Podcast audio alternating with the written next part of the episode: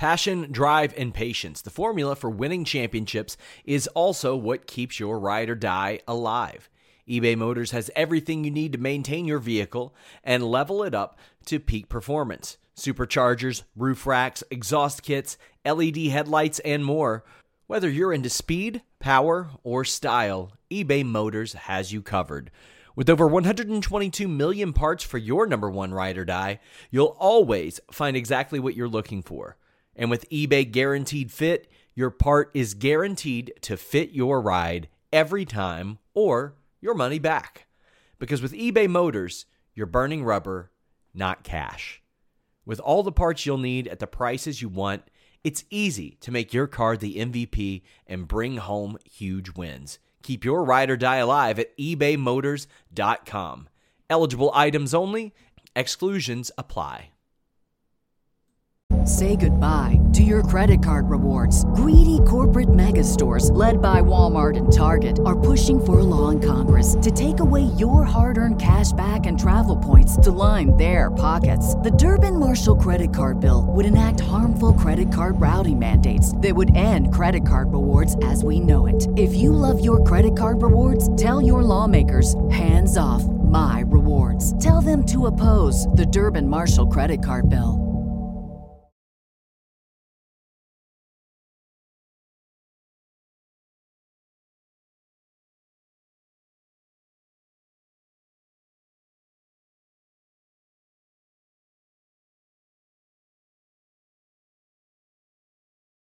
It's the list and your boy with Jimmy Van and Sean Ross Sapp. With Jimmy and Sean, sell pills for your dong. Make a fantastic song. Make a fantastic song.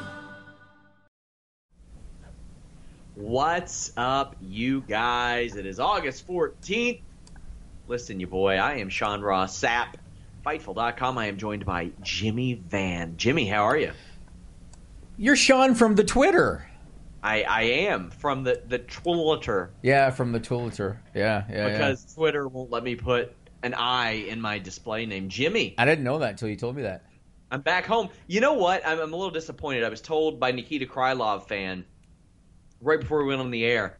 I should be in Lexington tonight. Dolph Ziggler's there doing comedy off Broadway. Could have grabbed a quick interview, especially since WWE. I, I'm their favorite favorite guy now. Jimmy. www, yeah, WWE.com put you in the Trish Stratus uh, special. That was cool. So little that- little glance. Yeah, a little glance. Was, was Yeah. surprised, but yeah.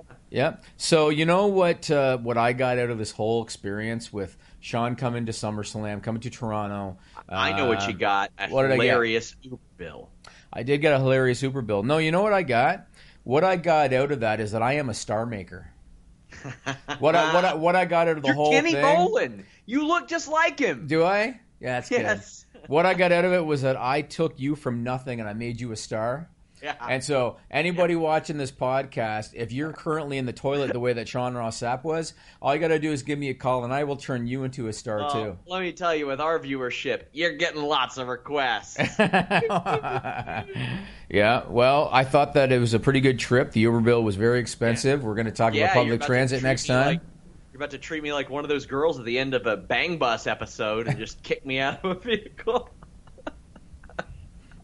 Jimmy acted like he doesn't know what I'm talking about. Bang what? What what what is this you speak of? What? Bang what? What?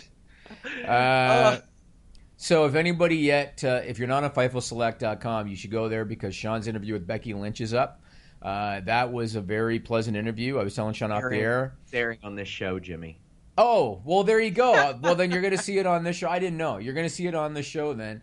And it's uh, it was great for two reasons. Reason number one, Becky cut a promo, which is really good. Reason number two, Becky Lynch knew Sean Ross Sapp. She recognized him from the Twitter. She said The said, Twitter.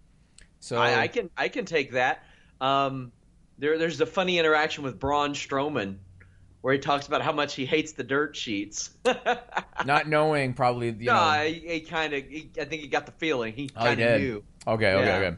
Well, that I thought it was a, a it was a fun trip. Uh, I noticed when I was watching back the SummerSlam post show pod we did that a lot of people in the live chat were asking why is Jimmy wearing a Chelsea jersey? Uh, because I guess they got their asses kicked that day. So I just wanted to explain I am not a Chelsea fan, but I've been to two games when I was in London on business. Uh, and I always buy either a jersey or a hoodie whenever I go to a sporting event. So, So you're going to come was. to a uh, Cincinnati FC game, Jimmy? I'd be up for it sometime. Yeah. I'd be up for it when I make that day trip we talked about. Yeah, yeah. And maybe we'll do it. I also Which want to sh- still still about an hour away. Reminder, guys, before we get too into the weeds, donate a super chat, any amount. We'll read your question on the air or statement. But uh, FightfulSelect.com this week, I answer over six dozen questions in the Q and A. Tim says, "Super happy. Y'all are making me feel so much better. I haven't been feeling great all day. Not going into details. A man of mystery. Sorry, Jimmy. No, that's okay. So one of my, one of my guys here at the company that uh, Sean knows, he went on a little vacation with his girlfriend to Japan, and he hit me up and he said, "Do you want anything while I'm here?" And I said, "Actually, yeah. I want you to get me an action figure, a Japanese action figure." Ooh. He got me an action figure of Tanahashi, who uh, I don't have it yet because he took a side trip to Vancouver, which is where he's from, and then Yeah. he, he left the action figure in Vancouver by accident. So I Oh, don't have no. it yet, but I also have this, which he got me. This is uh, the official program for uh, the New Japan G1 Climax, which is pretty cool. Moxley's on the cover there, Jay White, you know, all the local guys.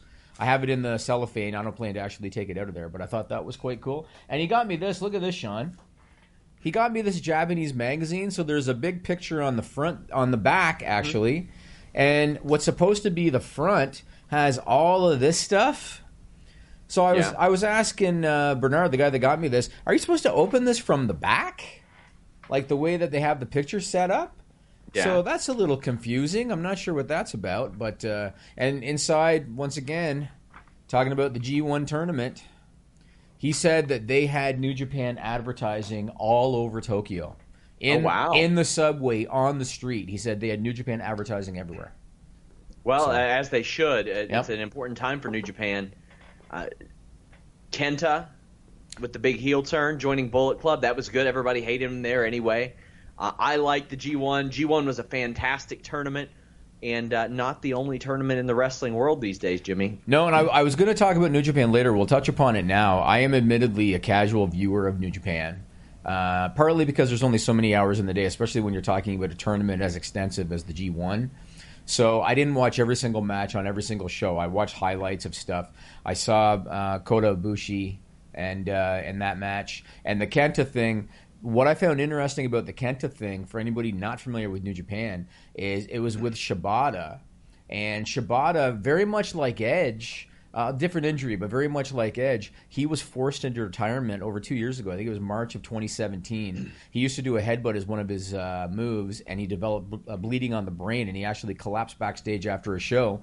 Uh, Huge subdural hematoma. Huge. Right, and he also had partial uh, uh, partial paralysis that he dealt with as a result of that, and so they didn't think he would ever be cleared again. Again, kind of like Edge, different injury, but they didn't think he'd ever be cleared again. Uh, and then this thing with Kenta, where Kenta turned heel, joined the Bullet Club. Shibata, who is knowingly a friend of Kenta and helped get Kenta back into New Japan, did a run in because of Kenta joining the Bullet Club, and then Kenta laid him out, and everybody was stunned because Kenta's not supposed to take contact right? Or Yeah. uh, Shibata. Shibata's not supposed to take contact, and so now everybody's wondering: is he going to come out of retirement? And I'm, I'm sure for American and Canadian viewers that maybe they're not most knowledgeable about New Japan, it'd be kind of like Edge taking that spear. Where Yeah. everybody was watching, going, "What? I thought he wasn't cleared for contact." So Well, a similar uh, situation. Dave Meltzer's saying that he's not cleared. It was one off, but damn. really? I mean, he still took a beat down, you know. quite the one off, but I mean, hey, it, I mean, I, I would yeah, very similar to the Edge thing. We can go ahead and talk about that. The most viewed video of WWE's week for SummerSlam was Edge coming. uh, I don't want to say coming out of retirement, but doing the first bit of physical activity in the ring that he's done since his retirement. In over eight years, ago. yeah, yeah, and I, yeah, I definitely did not expect it. I know you didn't expect it either. Oh no, I, that So- was that's probably one of my favorite all-time live moments in sports or entertainment that I got to witness. This Right. was one of my last favorite wrestlers. Like when I was 12 or 13, Right. I was like, "Ah, that guy looks cool. I like his gear. I like all that stuff. He's different." And I was I was a big fan of his and to see that that was unbelievable. I don't know if anybody had any idea that was going to happen. So that was that was very special. Did I ever tell you my personal Edge story about when he left the No. Indies? I don't think so. I never told you this. no. So back when I got into, uh, I came to Toronto in '98. Uh, and I and I got into the independent scene here. And I was at an independent show when I was starting to meet some of the wrestlers, and I was starting to get involved, you know, in that side of things. I was at a show, and Edge, who at the time I forget what his name was, Sexton Hardcastle. Yeah. Uh, it was known that he was going to WWE or that he had signed with WWE, and I didn't really know who he was at that time. And I went to this show, and Edge happened to go to the promoter, and he asked where his, where his locker room was, and then he walked away. And one of the wrestlers that I was standing there with, I was like, "Who the fuck does that guy think he is? Coming in here asking asking where his locker room was?" And it turned out to be Edge. So Wow. So he had, he had he been signed at that point? Yes, I think that was his last show, or, or at least one of his last shows. Yeah, he had been signed. So I always, I, I yeah, always, that- I love retelling that story because you know the, he was considered a name, even though he was still an independent local guy. Uh, he had gotten a lot of dark matches, and if I recall, I think WCW was after him as well at the time. And so uh, I just thought found it funny that he was looking for his locker room, and everybody else would change together typically. you know? Yeah. Uh, between all the things that I, I haven't been able to catch up on, I didn't even get to watch UFC Uruguay. The Edge thing is was the first thing I came back and watched, Mm-hmm. and the reaction on TV didn't resemble anything like what we had there. I It can. was- oh, I can imagine. I it can was imagine. it was special. Well, let's get into the King of the Ring, man. Do you want to talk about uh, what's going on with that? Yeah, WWE announced a 16 man tournament kicking off next week. Really, with the exception of Miz and Kevin Owens, a lot of people who haven't had that top run. And I think that's a perfect idea, Jimmy.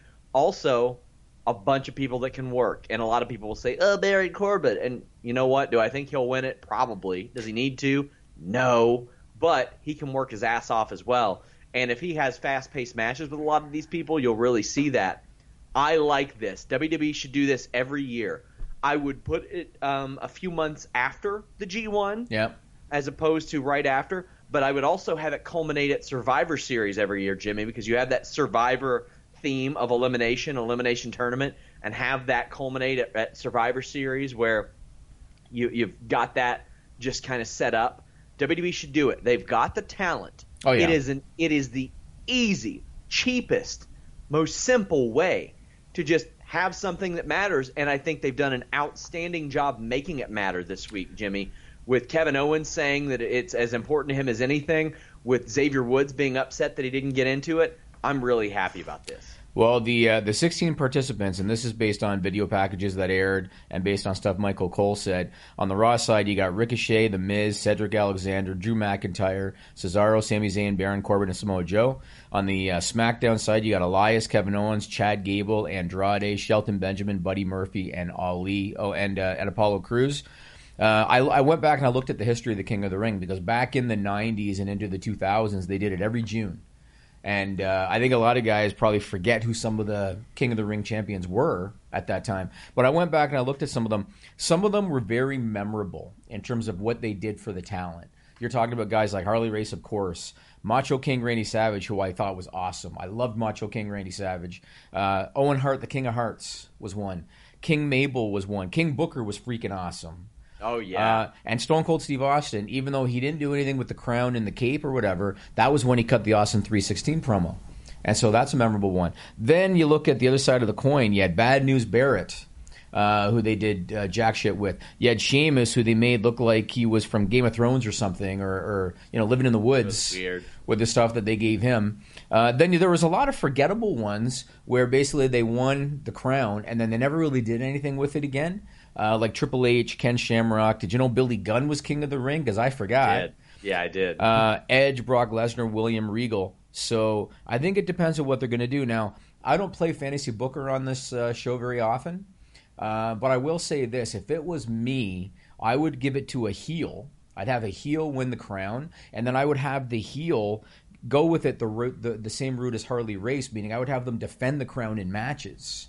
Uh, because Harley Race did that, which is how Jim Duggan got it, and that's how Macho Man Randy Savage got it. So uh, they're like, why not go with uh, King Joseph? Samoa Joe wins it. King Joseph. King Joseph. And, and King Joseph is out there defending the crown in matches, and he can even cut a promo saying, you know, I never get opportunity to win titles, which we know is bullshit. But he Yeah. could, but he could say it and, and make the crown a title that he defends in matches. I think they could get a lot of leverage out of it, and uh, I agree with you. That they can definitely put guys over like they did this week with Buddy Murphy, like they did this week with Cedric Alexander. Some of these guys can really go in the ring, so I'm cool with it. Obviously, of great workers. Bunch of great yeah, workers. yeah. There's a lot that they can do with it. So I guess we'll see if they're going to go the memorable route or if they're going to go the crap route like they did with the last couple. We'll see. You know. David Robertson, thank you for the super chat. he says Jimmy looked outed for driving the bang bus. Sorry, I, it, you cut out. I didn't hear any of that. He says David Robertson says Jimmy looking like he was about to be uh, outed for driving the bang bus. Uh, let me Cute. tell you guys, I'm more likely to be riding that than an Uber the next time I'm in Canada. Yeah, I think you are. Uh, I think you are. Wild Boy said, "Did KO need permission to mention Owen Hart?" I doubt it. Nah, Um, I I, I think so. really doubt it. no.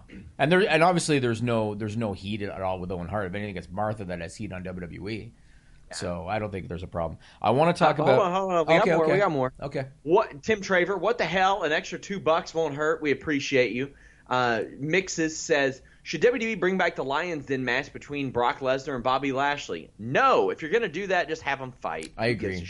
And the, the Lions Den thing was kind of goofy. They did it like you know back back in the area next to the stage, and it was kind of a goofy a goofy thing. I think that they could just have them do a do a match, or they could hell they're not going to do brawl for all because you might end up with both guys on the injured list. So Yeah. they're not going to do that. They could do something worked. You know, I would even try to, to steal the blood sport concept if they could somehow get that. You know, That I mean, they could they could do that anyway. Yeah, They could. They wouldn't call it blood sport, but remember when uh, Yeah. Big Show did the sumo match and they just took the ring, the, the, the ropes and posts down. Yeah. You know, it's always a possibility. I want to talk about Buddy Murphy. Um, you know, WWE has such a massive, massive roster, and Vince McMahon is kind of notorious for always going back to the well and going with the same guys over and over and over again. And uh, so, Buddy Murphy this week on SmackDown, he got his opportunity, and I think he knocked it out of the park with Roman Reigns, 13 minutes or so that they that they went. Roman gave him all kinds of offense. But you know what I liked most about the match, Sean, was the fact that uh, Buddy Murphy belonged in there Yes. with Roman Reigns. He belonged. He had presence in there. Uh, his mannerisms, his facials, just the way that he d- did things with Roman Reigns. You know, he would he he belonged in the ring with Roman Reigns. Uh, and I thought it was just a really good showing by him. You compare that to Cedric Alexander uh, on Drew McIntyre, and oh, I'm going to get some hate for this, Sean. I'm going to get hate for this, but I watched Boy. the I watched the match, and even though Cedric Alexander is great in the ring, I watched that match thinking to myself, he is not ready for that spot. And the reason I felt that is because the way that he overreacted with his facial expressions, like he would get a near fall and he would go like this. And I watched that thinking, you're, you're too green, you're trying too hard. Uh, he wasn't believable with that stuff. And I just thought, you're not ready. In the ring, you're good, but in terms of a top level spot, you're not ready. Buddy Murphy was a 180. Buddy Murphy's ready. He was on par. He was on par with Roman Reigns. Uh, and that was my feeling watching both of those guys. Cedric's not ready for that spot, in my opinion. Yeah, I, I agree. And Buddy Murphy has been, re- and the thing is, he's he's not that undersized or anything like that. I, I I spoke to him last weekend, and he told me straight up he was 215. He used to be like 230 in NXT. A lot of people act like Buddy Murphy was never 205, and I don't know if I necessarily believe that. I don't doubt that he would get down to 205 pounds. He is an elite athlete. He's I mean, he looks good. great the way he is. Yeah, and he's- and he's so muscled up that standing next to Roman, aside from the fact Roman's a bit taller, he didn't look out of Roman's league at all. I thought that Roman made him with the first move that he sold, Jimmy. Yeah. He took that knee, rolled out of the ring, and sold it. Roman Reigns was brilliant there. Yeah, I, he was. I can't say enough positive things about that match and the way that Roman Reigns gave and gave and gave for a guy that he knew needed it Yep. and for a guy that he knew he was going to beat. Uh, like, there will be some people that will hate on Roman Reigns no matter what. I thought he did wonderfully there. I did too, and they even uh, they did the, the the tease at the end with the spear where it looked like it was over, but then Buddy Buddy blocked the spear and got a near fall. So uh, yeah, I thought Buddy looked great. I think that that was a. I want to see how he can do in the promos in the in in the major league, so to speak, if they give him that opportunity. But in terms of not just his in ring, because people got to understand to be a star on the main roster, you need more than in ring, which Yeah. is which is something that again Cedric Alexander watching that match with Drew McIntyre, he definitely needs to work on. Uh, but Buddy Murphy had all that stuff. He had the presence, he had the facial expressions, he had the mannerisms. He knew how to act like a heel with Roman Reigns. And uh, I thought he just did a great job with that. And now, of course, out of this, we, the, the Who Done It continues, Sean. So what do you think? What do you think they're going? I don't know. Uh, they've done a good job at like keeping me wondering, but what we don't need is the camera angles live from whatever is hitting Roman Reigns. We don't need forklifts. We don't need any of that. Like what the the interpersonal stuff they're doing is really really good. Uh, I wish that Roman Reigns would have been like, "No, you're telling me tonight," instead of, "Oh, you're telling me next week." But but Daniel Bryan just played it up that he's a shit stirrer, because otherwise you'd be like, "What? How does that make any sense? That's stupid." Why are you waiting? Like, tell me now or after the show. I don't care when. I got Right. hit by a car. You would think that. I mean, if, if we're if we're trying to be like realistic, wouldn't the cops be involved at this point? That's that's what I, I It's mentioned. a hit and like, run. I, I mentioned this to Alex, and I mentioned this to Jordynne Grace when we talked about it because we were discussing the differences in using your shoot name and your work name and all that. And I, uh, the thing I said was, as much as I would like things to be compelling, like Breaking Bad, if Jordynne Grace goes out and cooks a bunch of meth, she's literally playing to a crowd of witnesses that are acknowledged on television. Right. like it's not like they don't exist. Kind of like lucha underground isn't doesn't really have a tv show in their world. Like they're playing and acknowledging the fact that there are thousands of witnesses at any given time to all this. I mean, the problem with WWE, like we've talked about, is that they do it when it's convenient. So when it's convenient for them to pretend there's no camera, like spots in hotel rooms and stuff like that, then they do it. When it's convenient for there to be a camera, like when a guy's cutting a promo into the camera, then they do it. And that's long been my issue with WWE. They have to choose one or the other. Uh, and obviously, they should choose to know that the camera's always there. So you're right. In this case, it was a, a hit and run, you know, publicly on camera. You think they'd just be able to like check out the license plate of the car, and Yeah, fi- and you know what I mean? that was another thing i hated how long it took the car to leave how. Right. long it took joe to react and we should have clearly seen that there was no license plate Right. should have clearly seen that. Right. And uh, that that caused a big problem for me. I'll tell you what doesn't cause a big problem for me: these super chats. And this is a good question. Rob Wilkins says, "Jimmy," or I didn't say Jimmy. I just said that because I'm posing you the question. What would you think of NWA on the new top tier of the WWE network? WWE would probably like that NWA library uh, from 90s to present. Uh, and he thinks that Luke Harper was the driver. I love that idea. Also, That would be fantastic, actually. that would be really good. Yeah. And uh, you know what? Wouldn't hurt NWA to have their new television series on the network. I think that would be great. Wasn't Corgan uh, in Toronto for SummerSlam? Yes, he was. He was there at SummerSlam. He had a gig last night. Our friend uh, Dan Robert, who made the hard copies of the Fightful mixtape, he and uh, his girlfriend Michelle went to the show. They were really excited about it because I didn't even know he had a gig. But also, you could get the NWA Championship off the Indies or Ring of Honor or New Japan or All Elite or wherever the hell it ends up. Because Yeah. let's be honest, it ends up a lot of places, and it has helped a lot of places too. WWE likes to kind of stunt the growth of anybody that they can. Yeah, I mean they could also utilize that library of footage they have. Uh, Sure. You know, because they could tie them together where they could really put over the NWA title. They could even do things like have Flair show up at an NWA show, maybe to present the winner with the belt or something like that. Like, there's so many things they could do. I think that's a good idea. I don't know if that's something the NWA necessarily wants because you know how there's kind of this thing where a lot of these independent companies are popular because they're considered anti-establishment. Like that's kind of one of Yeah. the reasons AEW is so popular. But at the same time, maybe the NWA, maybe Corgan would look at it like, well, this is necessary for our survival.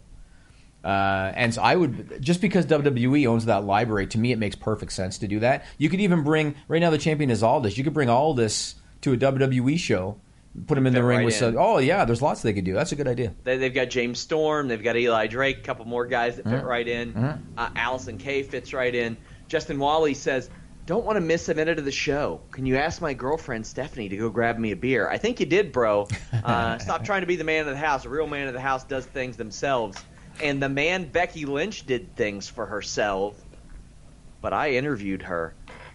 Let's take a listen to my interview with Becky Lynch. Fightful.com. What's up, you guys? Sean Ross at Fightful.com here with the man and the champ, Becky Lynch. How you doing? I'm good. Ah, you're Sean. Ah, you always I, I see I see your name on the Twitter. Yeah, I, I I wanted to ask you about that. There was a tweet that I put out. There was a friend who taught a little girl, made a little website about you, and you were deep into character on social media at that time, and always kind of are. is it tough to balance that knowing that you, you inspire a lot of people? You inspire a lot of young girls, and sometimes you, you got to kind of walk that line on social media. Yeah. Um, so the way that I look at it is is I will fight my enemies, but I'm there for my supporters, right? So if if, if I can inspire a little girl, um, or or anybody at all for that matter, and anybody who's supported me along the journey, then I appreciate it. But if you come at me, just expect to, to get your head chewed off.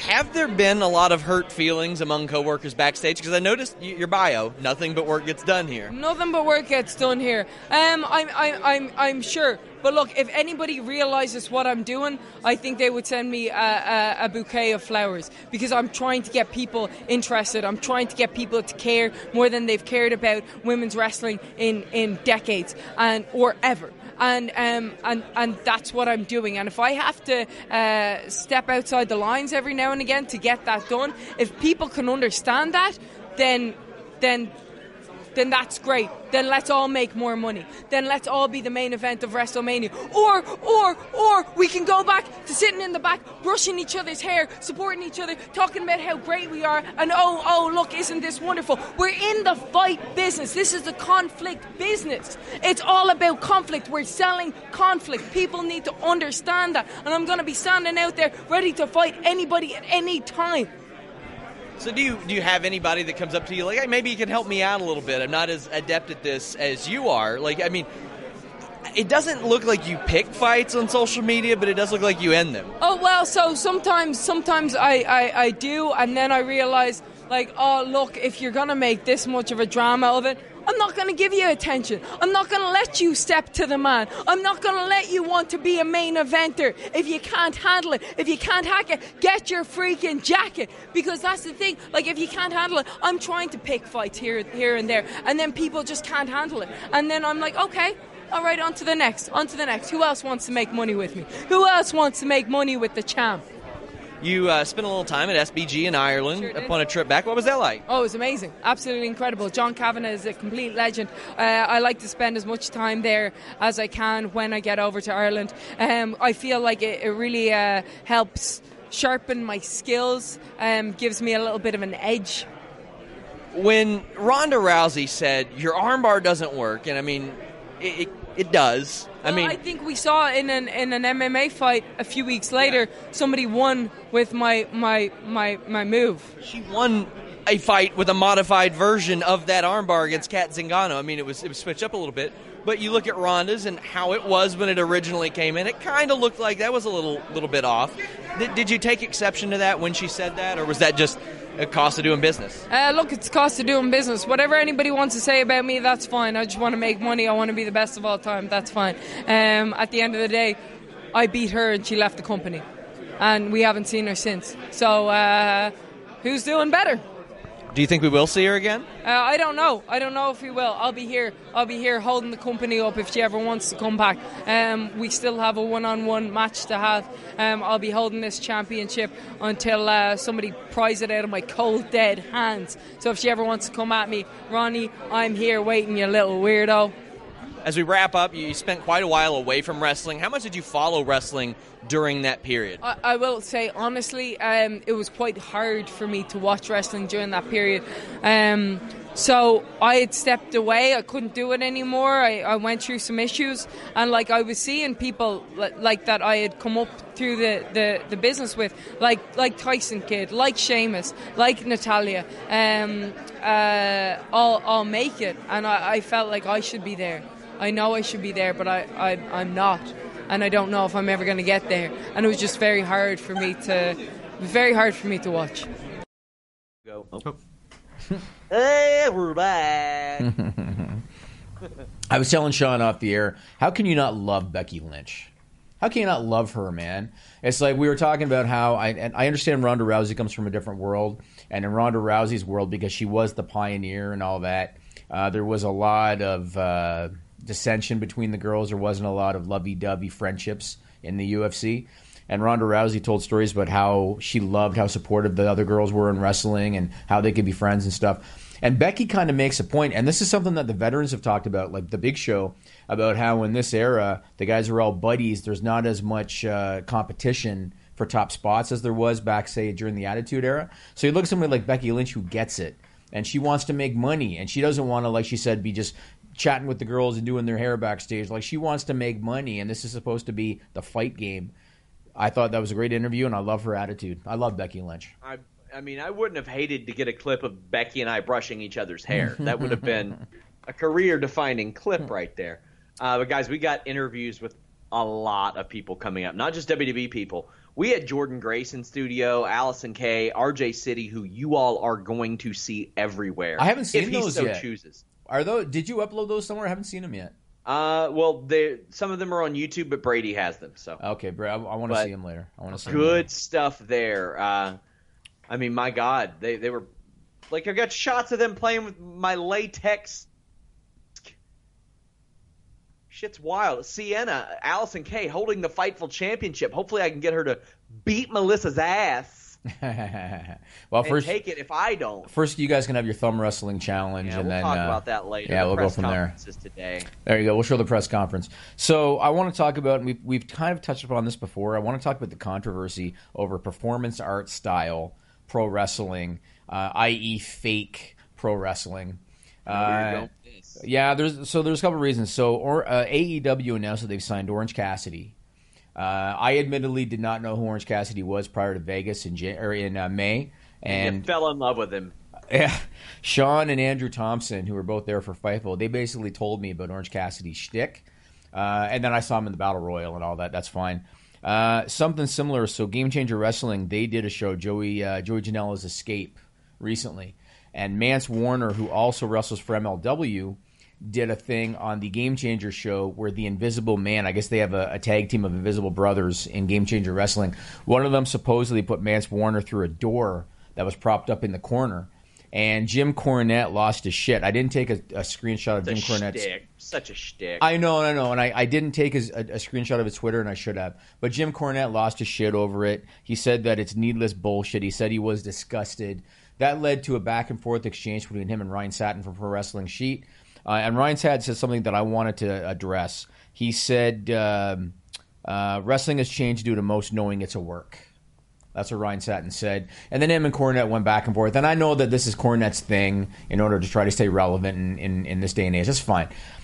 I agree with Ryan Satin saying that uh, wrestling has changed due to most knowing it's a work. I agree with that. However, like we've talked about before, I don't like the style of wrestling that screams wrestling is fake. I don't like the style of wrestling that slaps you across the face and says wrestling is fake. And so seeing Man- seeing Mance Warner go through a, tra- a table by himself, uh, Joey Janela's dick flip, Orange Cassidy with a you stupid mean Joey Ryan? I'm sorry, Joey Joey, Ryan. probably- Joey Ryan. Joey Ryan's dick flip, uh, and uh, Orange Cassidy with his stupid kicks.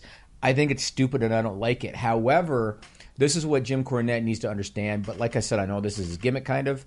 Just because I don't like it doesn't mean that others can't. You know what I mean? Say goodbye to your credit card rewards. Greedy corporate mega stores, led by Walmart and Target, are pushing for a law in Congress to take away your hard earned cash back and travel points to line their pockets. The Durbin Marshall credit card bill would enact harmful credit card routing mandates that would end credit card rewards as we know it. If you love your credit card rewards, tell your lawmakers hands off my rewards. Tell them to oppose the Durbin Marshall credit card bill. Just because I think that Mance Warner, uh, you know, bumping for an invisible man is stupid, doesn't mean others can't love it. And if they love it, that's cool. I happen to like wrestling where I can suspend my disbelief. And so I like watching Brock Lesnar because you know that that guy could kick your ass, and so you can believe that he's what he's doing could really happen in a match.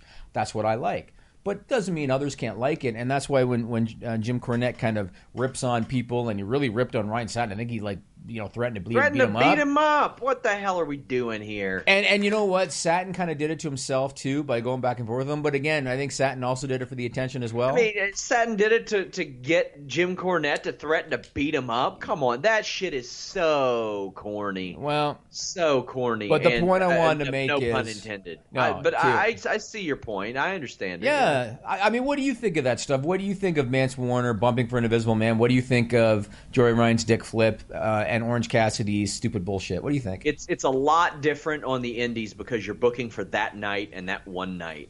You're not necessarily building to the next show.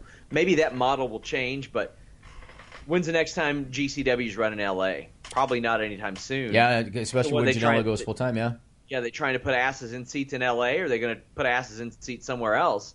Uh, they're they're doing what they can to pop the crowd to make them remember that one night, not necessarily building to a big fight down the line. Their brand does effectively sell the show, so they they do things like that. The Orange Cassidy thing, it's a wait and see for me. The guy is a really good athlete, and he's an exceptional wrestler. But if anybody sells one of those light kicks, those dumb kicks, that's a problem. Right. However, if it happens just like it did at the uh, Battle Royal, Casino Battle Royal, Yeah. where he gets in there, he throws these dumb little light kicks, At Tommy Dreamer. Yeah. and then Tommy Dreamer just looks at him and throws him over the top rope. Yeah. Hey, whatever. Maybe they got him there to eat a bunch of pinfalls and get a pop. I'm okay with that if so, although it wouldn't make a lot of sense as to why the hell he'd still be around if he just lost all the time. Uh, I mean, I guess you need guys to do that. You know what I mean? yeah, maybe he's teaming with somebody who doesn't want to team with them, and they're like, "Hey, can you do anything? Will you It's do not a bad anything?" idea. And they they got to overcome that. There are ways to maybe make this work, and he is an entertainer, and that's something that AEW and TNT might need. However, where I'll have a problem with it is where it would beat you over the head. This is fake. If, That's if what I somebody don't like about sells it, one of those light kicks, that's a problem. I mean, If for he- me, for me, even if he's in there throwing those kicks for more than ten seconds, because you know you throw one or two, you should be getting punched in the face. You know what I mean in Yeah. a wrestling match. But uh, Yeah. I, I mean, I, I look at the at the gimmick and I just think like there's no legs to that gimmick. I mean, the guy does it on TV twice, you're done. But uh, like you said, maybe they'll be get creative. Maybe the tag team thing's not a bad idea. Uh, using them as enhancement talent, I suppose, is an option. Maybe they were just looking at like WWE. We got to we got to get guys to contract, so he's got some notoriety. You know, that could have been part of it. I guess. I guess we'll never know for sure. You know. We, we have a couple super chats. Justin Wally says, Jimmy, will you be in Ottawa anytime soon? Food and drinks on me. I appreciate that. I went to Carleton University in Ottawa. I haven't been back there now in two or three years, I think. Okay. Uh, but uh, we'll see. It's funny. It's only a few hour drive up the road, but I haven't been there in a while. Uh, Simon Willis of Ace Podcast Nation says, visit Ace Podcast Nation. We love seeing Fightful get WWE guys on record. Deserve success. Yowie wowie. Usually, when people send super chats and they plug their stuff, I don't read them because we charge more for plugs. But that guy was a champion level subscriber for a very long time and had several plugs that he didn't use. So uh, make sure you guys check out Ace Nation, Ace Podcast Nation. I've been on there. Andrew Thompson's been on there. Jeff Hawkins, Anna Bauer, lots of people. Uh, he was uh, the guy that actually, uh, I believe, pitched one of the Bray Wyatt ideas recently that you liked. There was an idea of his that you put over on the podcast, Jimmy. But Which was what? I can't recall. Okay. There was something. Yeah, Okay. I've got so many great ideas that it's hard for me to remember everybody else's. Yeah. So speaking of Bray Wyatt, did you hear about the box set? Sold out ASAP. I Wow. signed that article. I was like, hey, we need to get that article out because that that'll do some. Let They me need- make sure I don't X out. That'll do some clickety clacks. WWE because you know pe- people people are little you know greedy little bitches, and so of course what did they do? They bought these 500 box sets, and a lot of them showed up on eBay for like 10 times the price. Oh, WWE WWE needs to just release another thousand or another five thousand of them, and let those eBay things just you know Yeah, they on should. out. I, I sure as hell know when the PS5 comes out, I'm going to buy like four of them. Make that investment. Make that investment, Jimmy. Let's move on. You tried to teach me about investing. Not that way. Not that Uh, way. I'm just saying. Your Although I will, I will admit, I was. I was wrong on, on the WWE stock. I should have waited longer. and I'm glad that I didn't Yep. buy when you told me to. I Which bought I, it- I feel like it's a conflict if I buy anyway. Well, I did. I bought some at eighty bucks, and I told Sean because w- once the new contracts kick in, and then they have their first quarter with the new contracts, the stock's going to go up. And so I said to Sean, eighty bucks is pretty good. You should buy some. Of course, it got down to sixty-eight after that, Sean. Yeah. So- Uh, David says, fantastic interview, SRS. Well done. Thank you. I appreciate that. Jimmy, not just the people in Canada. I met a lot of super like nice people in Toronto. That was that was weird. I was telling you there were more people that I think more people know me in Toronto than in the town that I live in. Well, yeah, you, you I mean, next- you, you came during a big wrestling weekend, Sean. I mean, just in general, between your office and people that used to work for you, more people know who the hell I am. My neighbors don't know my name. I mean, I got 40 people here now, and you probably know another, what, five that were here. Yeah, So- yeah. I want to ask you, what did you think of the Sasha Banks return?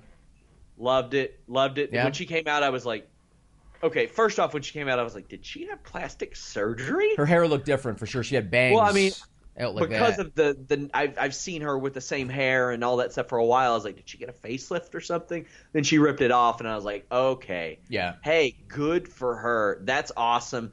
That roster needed her back bad. It did, but I'm not gonna lie. I've, I've lost respect for Sasha Banks. I'm not gonna lie. I've lost respect for her. And when she came back, I thought to myself, you know what? Good for Becky and Sasha's a hot program, and like you said, the women's division on Raw needs it. But I lost respect for Sasha Banks. I just did. And I, I look at it like, you know, Dean Ambrose wasn't happy with creative. Revival has been happy with creative, but they have contracts. They honored their contracts. Sasha Banks went home and pouted. I've lost respect for her. I, there- I can't hide it. I have. How do we know that she went home and pouted? We really don't know the story behind that yet. She went home. She did. Sure. It's not. It's not like she was sitting in the locker room every week and they just had nothing for her to do. She went home. Well, I mean, uh, evidently they didn't have anything for her to do. They pulled the tag titles off of her, and uh, you know what Vince always says: uh, if you want time off, all you got to do is ask. I Well, get it, but you know what? If, if if you're well, she wanted out. She tried to quit, right? We don't know that for sure. Uh, We really don't know that for sure. I got to. You know, people will talk more about this now that she's back, Mm, but there's still so many question marks around there. I, I got to say that, like, you know what? If if WWE told her take six months off or whatever it's been, then I take back what I'm saying. yeah, If they said to her, "Go home and take six months off," then then I take it back. From what from what I've always heard, and and from what like the Meltzers and everybody said, she wasn't happy with creative. She tried to quit. Didn't want to come to work. And if that's true, I don't respect it. this could be your new skyscraper box office prediction, Jimmy.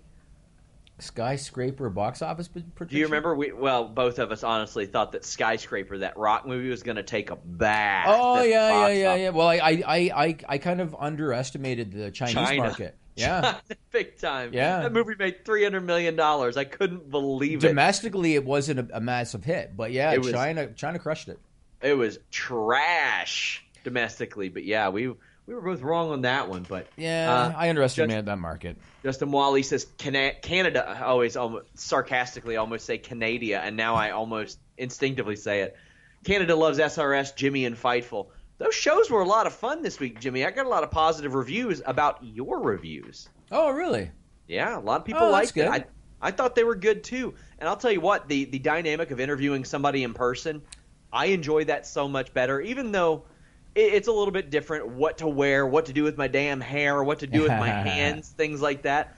I didn't go to broadcast school. I went to journalism school. Yeah. Like I was supposed to kick off the broadcast portion of that schooling, like right around the time I got the the job offer from Fightful and I, I never went through that. So all that's like a learning process for me. I watch people like Chris Van Vliet and Alicia Atout who do things really good, and um, I, I'm excited. I, I think this was a very big trip for us, and uh, I'm glad people are digging the content. And I have I have a little Sean Ross Sapp scoop.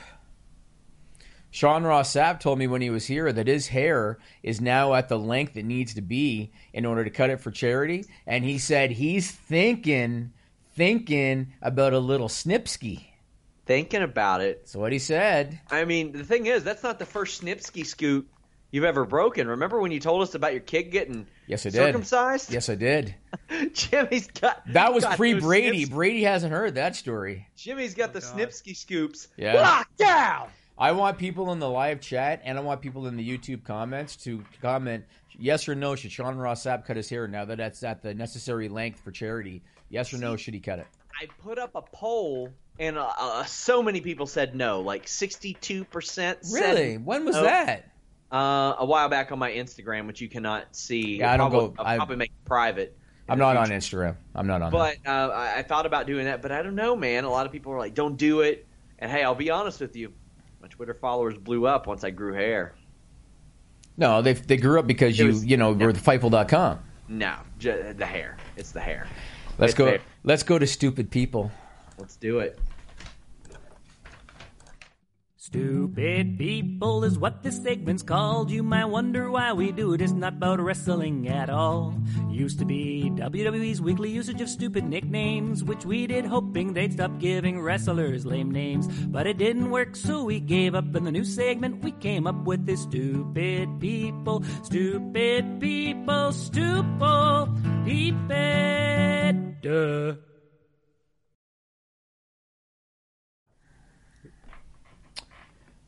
All right, Sean, this first one.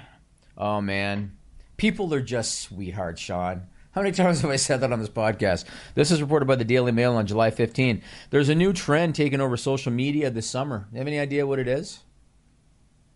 A new trend? Yep. Ooh. I no, that, that's one of those that's so broad. Like Yeah. I need a little bit of specifics because when you go broad with me like that, I like completely blank. That's by design. Yeah. So uh, it's called the Sunburn Tattoo. Put up the first picture, Brady. Which one? Anyone, I don't care. Oh, okay. Look at this, Sean. Oh my god. Put up the other one, Brady.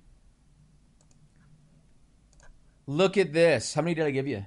What are they doing? Tanning this into themselves? No, so what people are doing is they are intentionally exposing certain areas of their skin to the sun yeah. without sunscreen. They're doing it just on the beach in order to create a design. You can even buy templates, Sean. There are shops online that will sell you sunburn tattoo templates to put on yourself for the purpose of making this thing.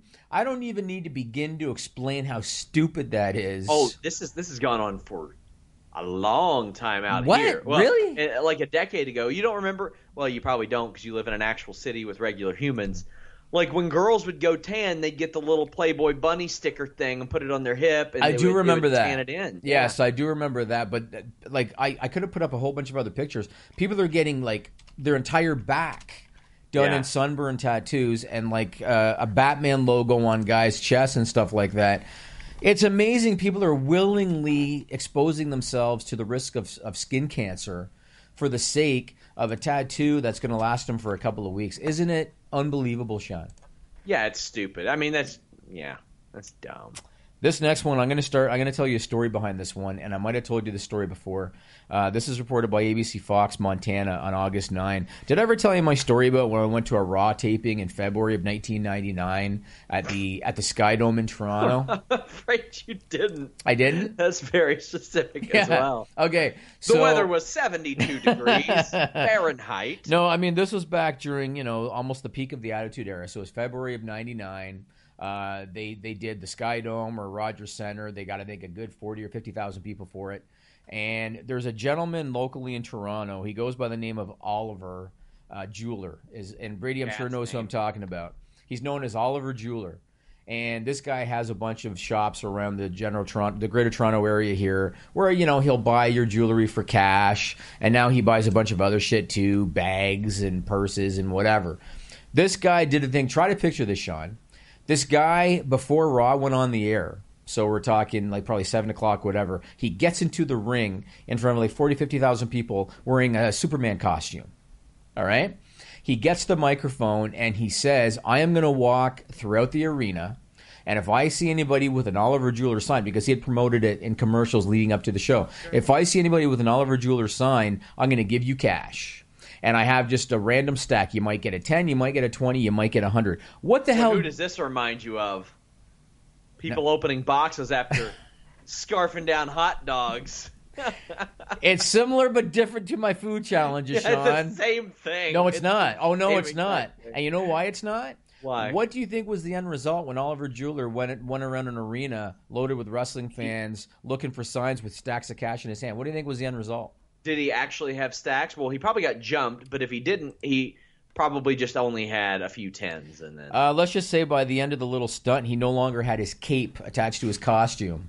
All right, Brilliant. it, it created utter chaos. People were scrambling over themselves to try to get a ten dollar bill from Oliver Jeweler, and that leads me to this story. There's a town in Montana called Anaconda, Anaconda, Montana, Sean. And every year they hold an event called Anaconda Kid Days at a local store, and they do giveaways for kids. This year, somebody had the brilliant idea of having a helicopter hover over the parking lot of the grocery store, dropping one, five, and ten dollar bills to the kids waiting down below. What do you think was the outcome of that one? Well, I, I had a similar project last week, which I told you about, Jimmy. Uh, people like money, or at least anything that looks anything like money. Well, uh, they they were ready to fight for it. Uh, older teens and adults jumped into the scene.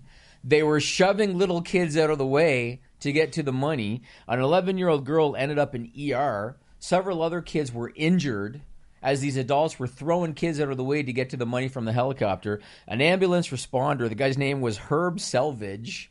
He said it was mayhem, and he said, "quote They were knocking kids to the ground, punching kids, taking money out of their hands." Sean,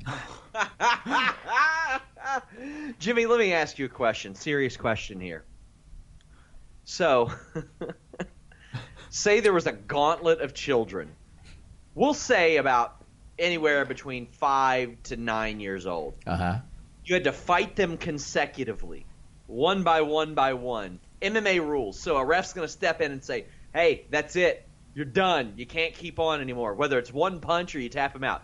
How many kids do you think that you could beat up consecutively until you just got tired enough that one of them beat you up? What are the stakes?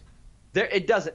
Probably well, for you, I don't know. For me, lots of money or Okay. just sheer enjoyment. I have a daughter that will be five in November, Sean. Yeah. I don't want to even think about going in there punching five year olds in the face. The stakes is. I don't know, Jimmy. Come on. okay, unless it meant you know something very harmful for my family, I am not getting in an MMA cage punching a bunch of five year olds in the face. Who said it has to be a cage? Maybe it's a playground. Maybe it's a street. Wherever it make- is, I'm not doing it. I, I again, if if and when the day comes that you have a child, Sean, I'm and, we, and we've t- uh, we've talked about it off camera. If and when that day comes, you will understand why I don't even want to put myself in that scenario. Joseph Boza says money talks and bullshit walks. Now I made money in other ways. I don't need to punch a five year old in the face to get it. You know Who what I says mean? it's for money? Maybe, maybe This your is why child, I asked you what the stakes are. Maybe your child is at risk. Well, then I'll do it. okay. I would do it for my kid. There we go. Oh, I would. Justin Wally says SRS returned to Canada for a live snip show in studio. Are you wanting me to get circumcised on the air? Because it's a little too late for that. I was gonna say, are you suggesting you're not? Like, where are we going with this conversation? My, my hoghood is long gone, my friends. Uh, let's move on to the SRS file, reported by CBSSports.com on August 9. This is not a political podcast, all right?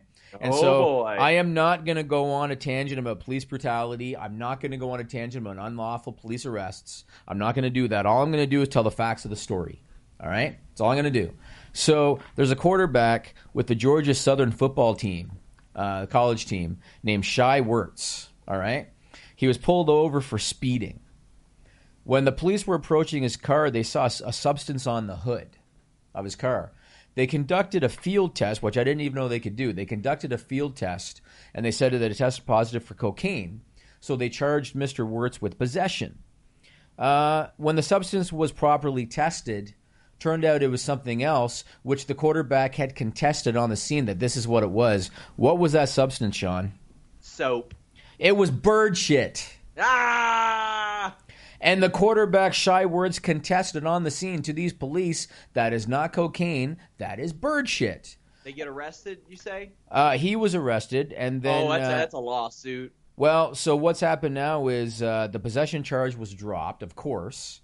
Uh, they still plan to charge him with speeding, but under the circumstances, it's probably not going to go anywhere. And yeah, if I was him, I would probably consider fucking these guys up with their jobs for thinking that bird shit on the top of his car was cocaine. Where does that oh, even? yeah. How does that even begin to come into somebody's head that they would think that? I, I said soap because one time I got pulled over and I had a little detergent pack.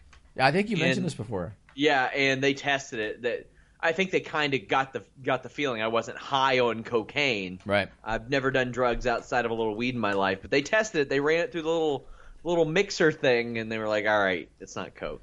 Oh, so they did a field test for you as well. Yeah, l- little one. Yeah, like I they put it in some little container. They Right. they stirred up, and then I'd like to know how they did that with bird shit and came away with cocaine. maybe they snorted it, Jimmy. Maybe they tested Maybe. the product for themselves. Maybe, maybe. I want to move on, and I want to give props to Court Bauer. Okay. Uh, I consider Court Bauer one of the hardest, most creative working promoters in wrestling. And the guy's kind of like the little engine that could. Obviously, he's got WWE ahead of him. He's got AEW. They're going to be ahead of him given their funding. Ring of Honor is ahead of him probably. Uh, but the guy is is continually trying. They announced a partnership with Noah in Japan, uh, which I thought was very interesting because you think about a guy like Harry Smith that left New Japan. He's got notoriety there. Now we can do tours for Noah, so I thought that was a, a smart thing. And they also just announced a, a, a partnership with the Crash in Mexico. So the guys hustling. These are going to be like these are going to be talent exchanges, so that they're going to have talent from those companies with him, and he can get his guys on their shows interla- internationally. It's going to be a co-branding opportunity for both uh, promotions in those cases. They are the little engine that could. That's what MLW is, man. he keeps finding ways to do interesting stuff, and I yes, he does. that. I respect it too. I respect it too. Uh, also, uh, maybe the best promotion I've ever dealt with as far, as far as PR. When you want your stuff ran, you send media companies press releases. Every day, MLW sends us a press release, Right. and every day we run those. right. Like, like why not? If they want it out there, we'll do it. Yep, Uh, I we agree. got a we got a super chat from Hannah Moore. It says, uh, "DB basically said on SmackDown in his promo that if you threatened someone, you could make them say anything you wanted. Then he did that. Those are the seeds I appreciate about this storyline, Jimmy. Daniel Bryan, who has always been the best at that, from talking smack and all that stuff, one of the best at Yep. tying loose ends, at red herrings, at all that stuff." I like that. I, I thought it was pretty cool that Hannah noticed that too. That was cool. I hope he brings back the uh, the environmental title. I hope that he wins a belt and can bring back the environmental environmental title. They didn't do enough with it. I didn't think. I saw a goddamn hilarious comment on YouTube, Jimmy. What Uh, WWE isolated that clip of Matt Riddle talking about Goldberg. Matt Riddle, who I've not heard from lately, by the way, Mm-hmm. kind of a shame. But somebody said Matt Riddle found what was ever whatever was left of Daniel Bryan's belt and smoked it.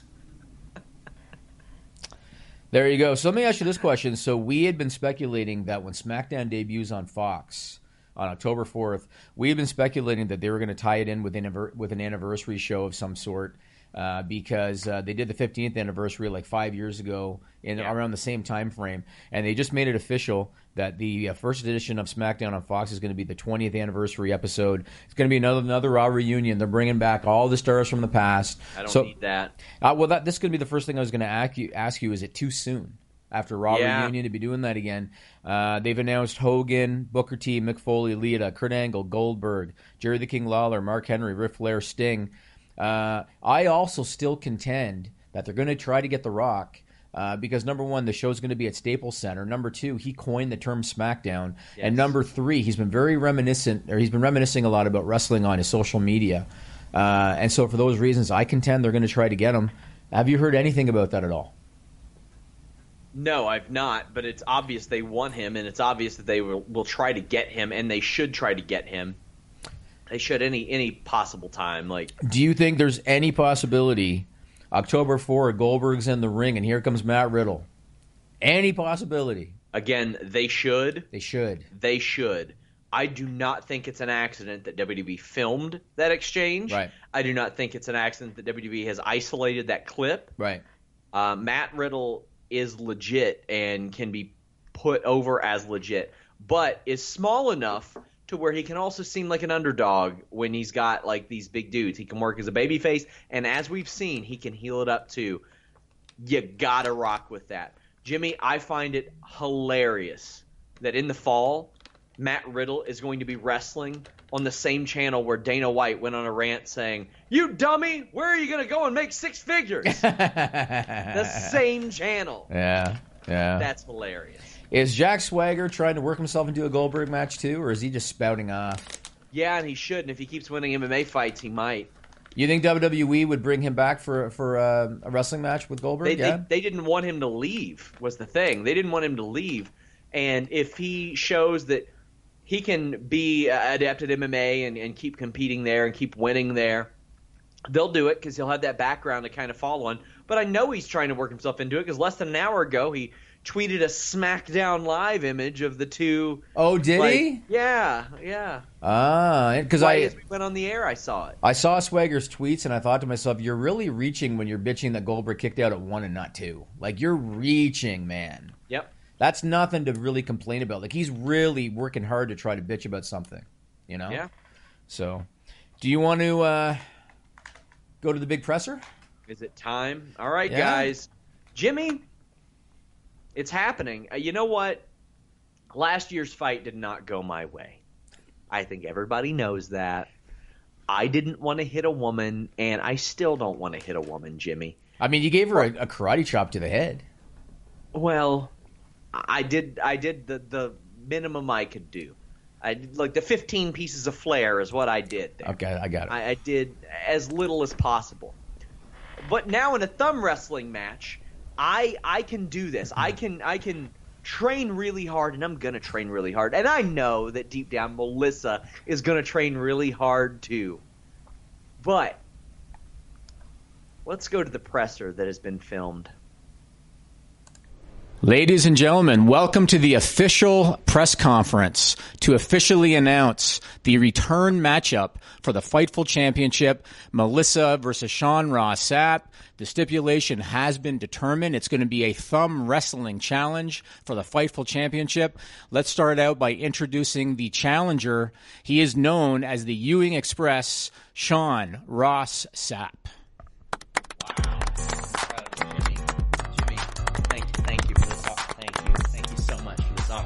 Wow, thank you. Okay, you're not you're not getting the title that way.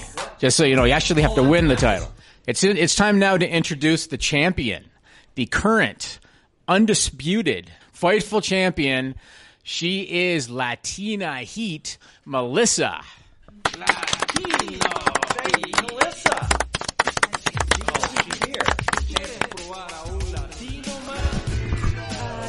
Sean, it's nice to see you. Yeah, it's, it's great to see you too. I'm, I'm really excited about our match, our thumb wrestling match. It, it means a lot to me. That's nice for you. I also have an announcement to make. The winner of this match will be subject following that match to 365 rules. What that's going to mean is 365 days a year, 24 hours a day, you will be subject to defend the Fightful Championship. And the rules are going to be very simple. Anybody affiliated with Fightful.com can contend for this title. No referee is required. All there has to be is a third person willing to count a pin or willing to uh, determine a submission. We're going to very soon produce the Thumb Wrestling Challenge for the Fightful Championship. Sean Ross Sapp challenging Latina Heat Melissa. And then after that match, like I said, whoever wins will be subject to 365 rules. Stay tuned to Listen Any Boy. I have truly been humbled, Melissa. Now, there's a lot of things that I admire about you. I admire the fact that you do like a menial job, like you don't want anybody to ever know who you are or what you've done with your life or anything. Because as you know, I've got like 30,000 Twitter followers. Like I'm kind of famous, but I've stayed humble in that. So I think it's kind of nice that you don't want anybody to ever know about anything that you ever do. I think that it's kind of cool that while I'm going around and talking to the most famous wrestlers in the world, you're out playing real life Super Mario and jumping on mushrooms in the woods and stuff. Like, I think that's kind of cool. That's, I find that humble in a way. And so I think that we can kind of relate to each other. Melissa, do you feel the same kind of common ground with me that I feel with you? How does your head fit into Kentucky? How? The mass of it is so fucking large, Sean. Melissa, it's all about being humble. When you say things like that, it makes me think that you aren't humble. You know what's humble? Having your own initials stitched on the back of your shoes. Because I don't expect everybody to know my name, but I don't see any identifying things on you. Like, you just expect everybody to come up and say, Melissa, Fightful Championship, while you're wearing that everywhere. I think maybe you should wear this around less. That would be a little more humble. You need to sit down and be humble. Any final words from the champion? going into this thumb wrestling challenge? me? Oh. I have a lot of thoughts, and I'm not wasting them on him. Any final thoughts from the challenger? I'm just so happy to be here. I am. I mean, Melissa, until you've walked a mile in my custom shoes, which have also custom insoles because know, I got high arches. I, I don't have like athletic arches. I'm truly blessed to even be here to compete for this.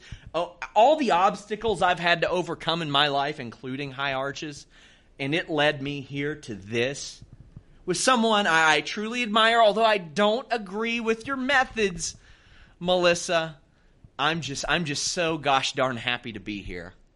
Okay, tune in. Listen your boy coming soon. Thumb Wrestling Challenge, Fightful Championship, uh, Latina Heat Melissa, Ewing Express Sean Ross Sapp.